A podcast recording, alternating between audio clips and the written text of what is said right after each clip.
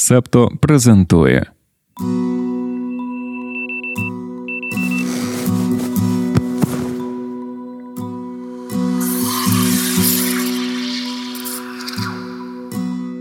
П'ятниця, третє листопада дві тисячі двадцять третього року. Ранкове допіо. Випуск сто вісімдесят вісім.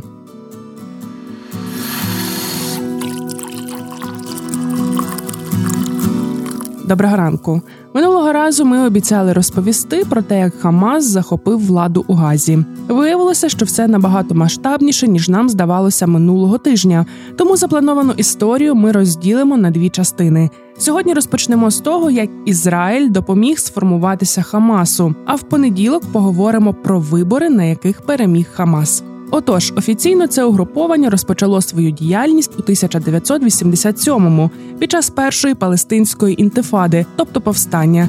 Їхній статут вже тоді містив антисемітські положення та відмову визнавати існування ізраїльської держави. За іронією долі, трохи більше як десятьма роками раніше, ізраїльська влада активно сприяла зростанню Хамасу. У той час, кінець шістдесятих, початок сімдесятих, головним ворогом Ізраїлю була партія Фатх, покійного Ясіра Арафата, лідера палестинського національного руху. Ця політична сила була серцем Організації визволення Палестини – О В П. Спочатку основна мета О В П полягала у руйнуванні держави Ізраїль методами партизанської війни, диверсій та терору. Пізніше вона дещо реформувалася і зосередилася на створенні арабської палестинської держави поруч з Ізраїлем. Партія Фатх до кінця тисяча дев'ятсот вісімдесят восьмого Ізраїлем та США визнавалася терористичною через напади на мирне населення.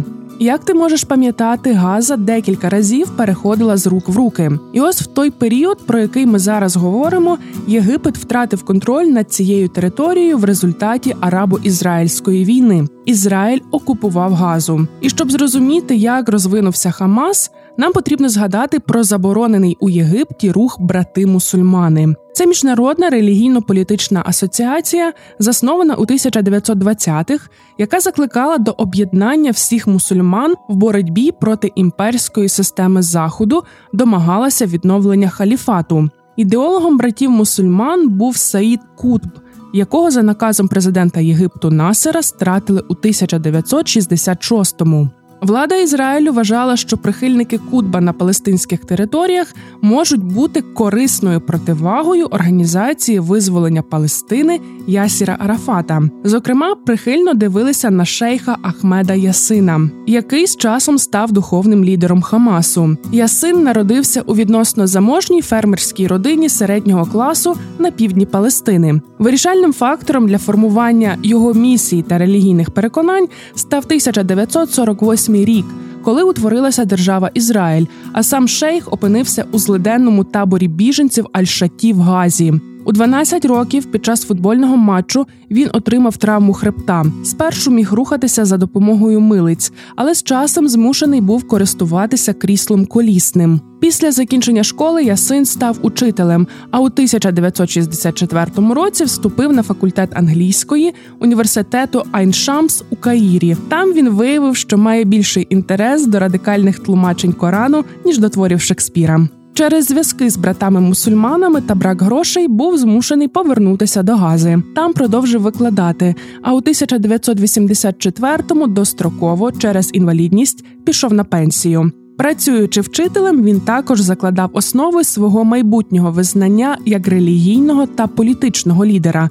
Заснував Аль-Муджама Аль-Ісламі – Ісламський центр, який дуже скоро став контролювати практично всі релігійні організації у Газі, включно з Ісламським університетом. Ясин також створив широку мережу шкіл, клінік, бібліотек та дитячих садків. Він проповідував стандартну ісламістську точку зору, згідно з якою Ізраїль самим своїм існуванням був образою для ісламу, а Палестина була власністю мусульман до Дня суду, від якої жоден правитель не мав права відмовитися. Хоча обов'язком мусульман був джихад, щоб повністю звільнити Палестину, Ясин у сімдесятих вважав, що у найближчому майбутньому боротьба буде культурною, моральною та освітньою. Він зосереджувався на боротьбі проти секуляризму та реформування палестинського суспільства.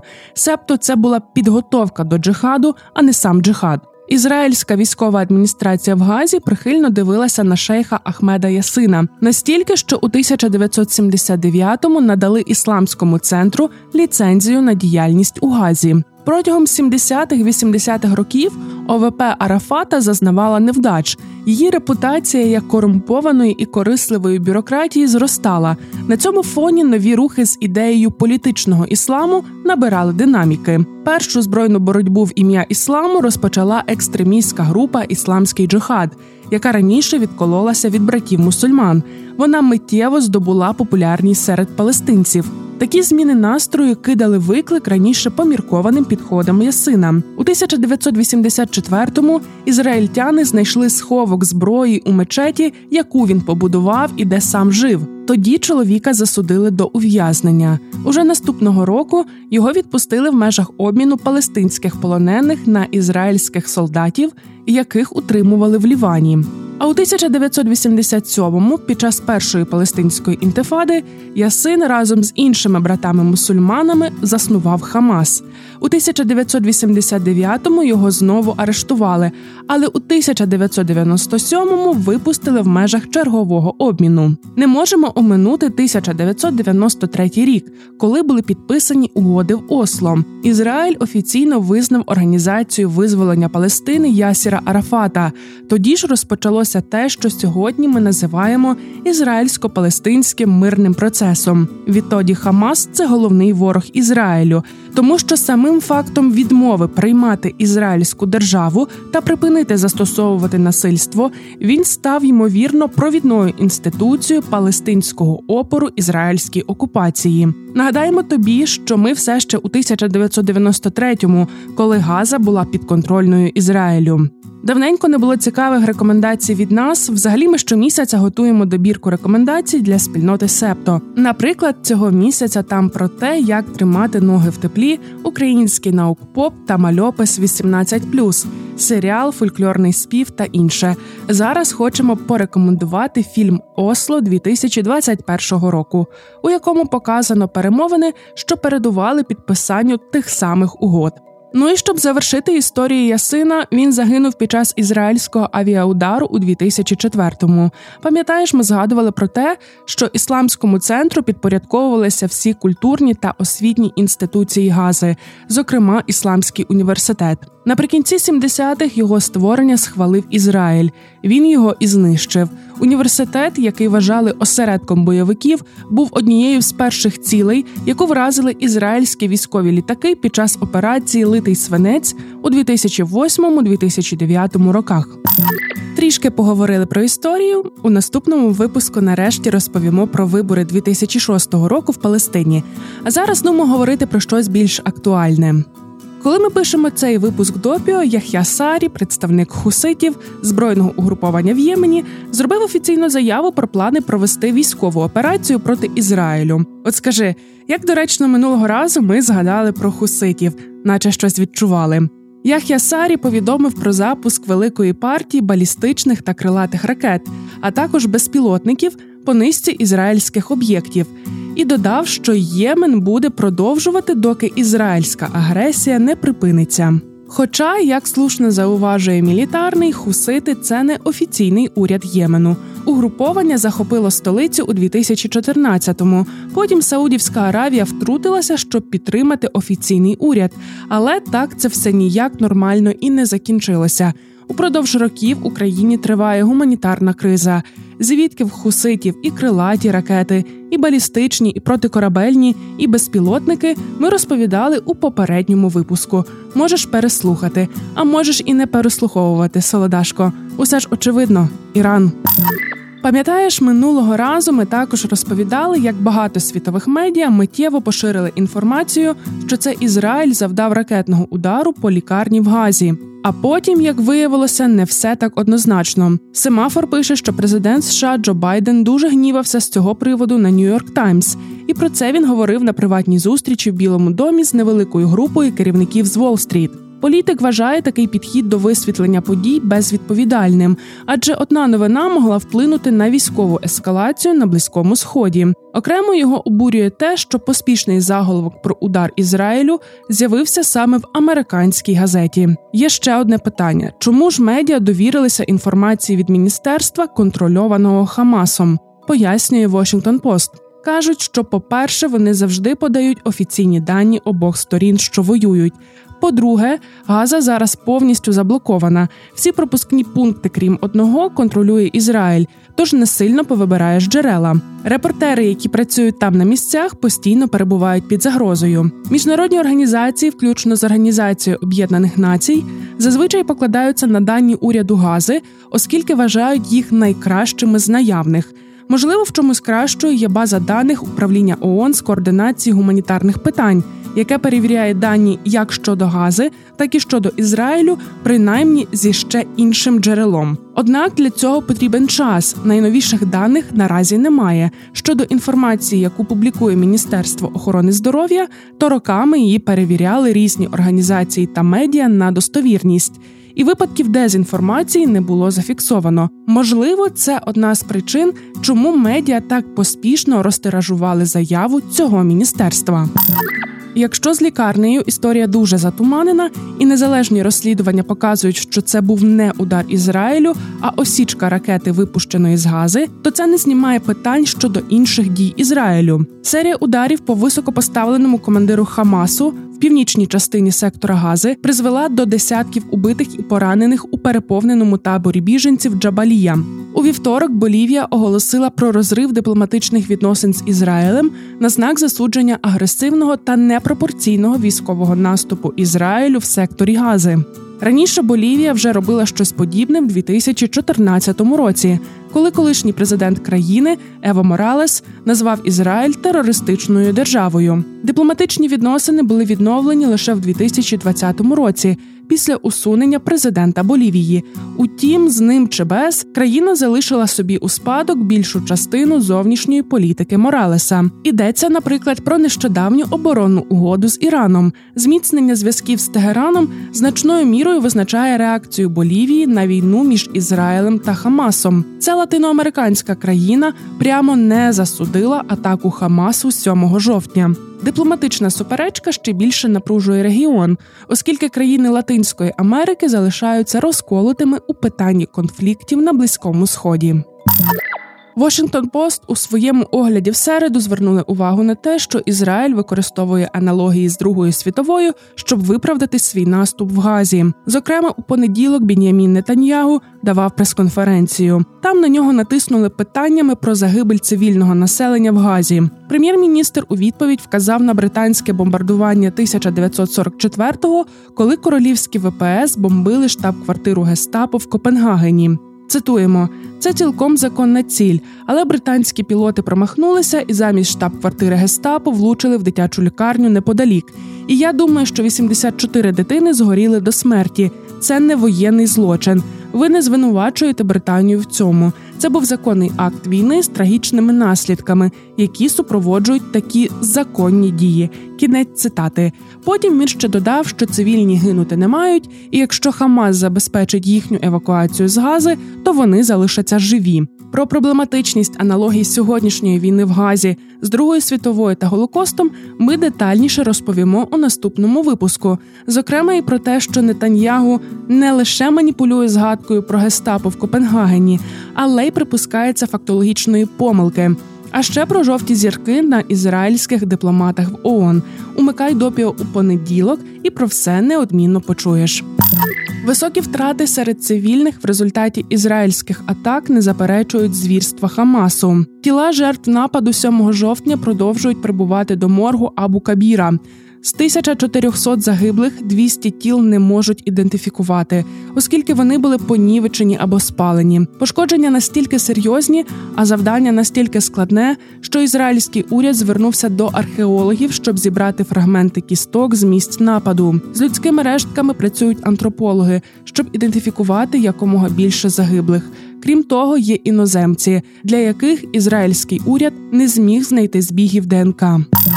І останнє, що ми маємо в добірці про Ізраїль та Газу. The Times пише, що чиновники уряду Сполученого Королівства рекомендували Джеймсу Клеверлі, міністру закордонних справ, скасувати запрошення Бін'яміна Нетаньягу на знаковий саміт з питань штучного інтелекту.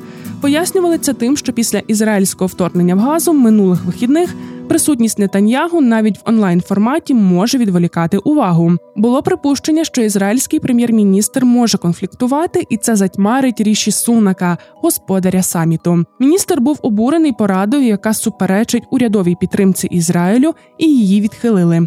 Декілька слів про саміт.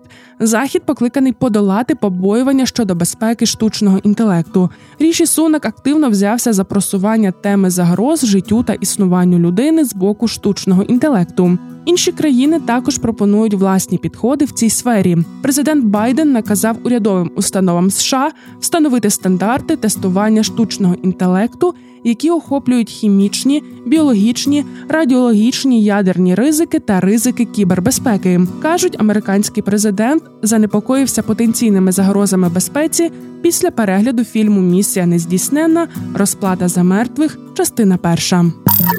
У суботу завершився Ватиканський синод. Вперше до його складу увійшли миряни і навіть жінки. Ватиканський синод, на якому раніше право голосу мали лише єпископи та кардинали, зазвичай збирається два-три рази на десятиліття. Дворічний синод, скликаний Франциском, є найамбітнішим церковним самітом з часів Другого Ватиканського собору. Тоді, у тисяча дев'ятсот шістдесят другому році, було започатковано серйозні реформи, зокрема католицьку месу, яка відправляється народними мовами, а не лише латинською. Цьогоріч делегати та делегатки прибули на синод після детальних консультацій у своїх регіонах і країнах щодо проблем, які стоять перед церквою. Місяць працювали разом. За результатами роботи видали документ, в якому зафіксували, на чому зійшлися в ході обговорень. Зараз вони зроблять перерву, проконсультуються зі своїми місцевими церквами та знову зберуться наступного жовтня. А вже після цього запропонують папі Римському остаточний набір рекомендацій щодо того, що треба змінювати.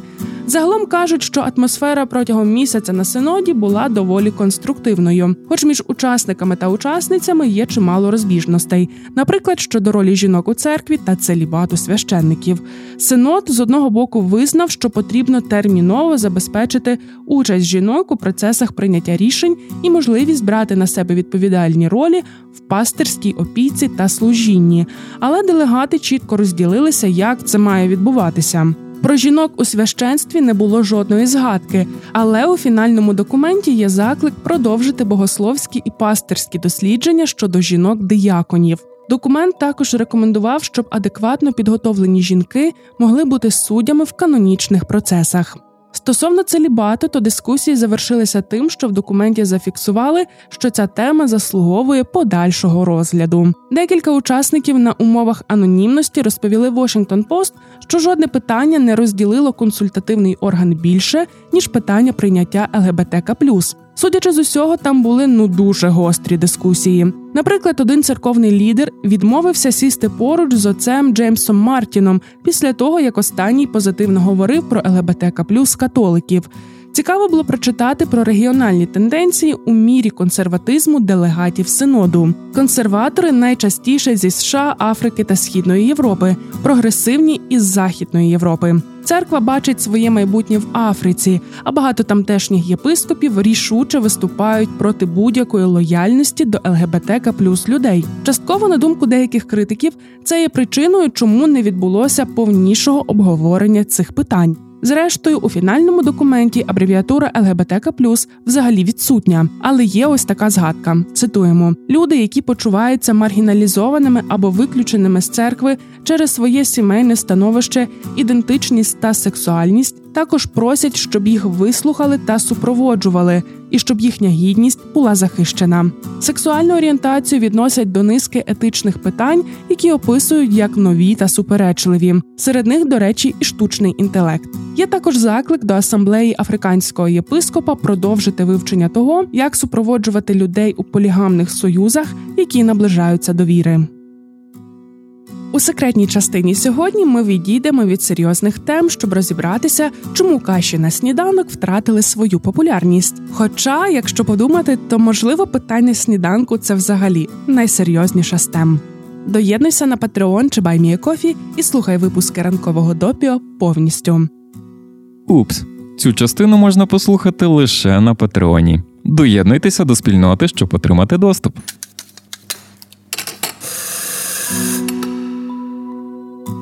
Час позитивних новин. Сьогодні не стільки позитивна, як потішна. Фернандо Фіц Джеймс Стюарт, сімнадцятий герцог Вескар, прямий нащадок короля Англії Якова другого, та його дружина Софія Палацуело не зможуть назвати свою другу дитину так, як хочуть. Слухай, як вони її хотіли назвати. Софія, Фернанда, Долорес, Каетана, Тереза, Анджела Дела Круз, Мікаела, Дель Сантісімо, Сакраменто, Дель Парпетуо, Сокоро Делла Сантісіма, Тринідад і Де Тодос Лос-Сантос. двадцять п'ять слів.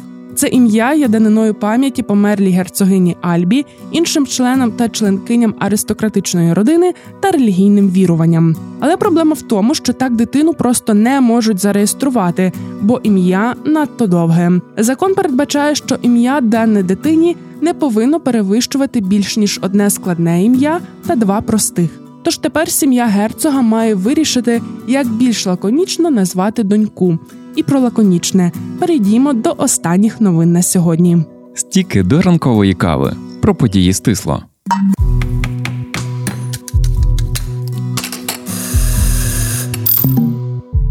Лідери опозиції Індії звинуватили уряд Нарендри Моді у спробі зламати їхні телефони після того, як Apple повідомила деяких законодавців, активістів і журналістів, що їхні iPhone стали мішенню для зловмисників, спонсорованих державою. Уряд заявив, що розслідує це питання. Apple пояснила, що не приписувала сповіщення жодному конкретному зловмиснику, спонсорованому державою. Але лідери опозиції швидко вказали пальцем на Моді та його партію, посилаючись на скандал із шпигунським програмним забезпеченням Pegasus у дві тисячі двадцять першому році.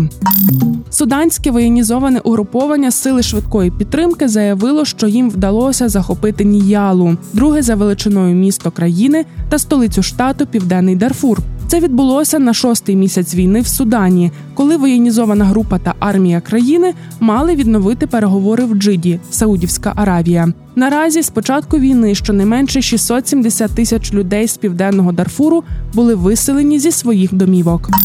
Близько п'ятдесят країн планують підписати спільну заяву про те, що їхні уряди не платитимуть хакерам в разі атак з вимогою викупу. Про це повідомила Енн Нойбергер, заступниця радника з національної безпеки Білого дому з кібернетичних і нових технологій. Ідея такої спільної заяви полягає в тому, щоб усунути фінансові стимули для вчинення кібератак. У минулому хакери отримали мільярди доларів, блокуючи доступ до критичних файлів і систем. Рішення не платити в разі хакерських атак стосується саме урядів, а не приватних компаній чи осіб. Після чотирьох місяців переговорів Чорногорія нарешті призначила уряд на чолі з наймолодшим прем'єр-міністром Європи Мілойко Спаїчем. Йому тридцять шість. Політик раніше був міністром фінансів. Спаїч сказав, що хоче, аби його країна була Швейцарією Балкан і Сінгапуром Європи. Серед його пріоритетних завдань – боротьба з поширеною корупцією та слабким верховенством права. Це був сто вісімдесят восьмий випуск ранкового допіо. Я Дарина Заржицька. Над подкастом також працювали Ангеліна Паращина, Антон Качук, Тарас Галаневич, Марк Мостовий, Олег Левій, Аня Ткачук, Олена Паплинська. Почуємося, солодашко.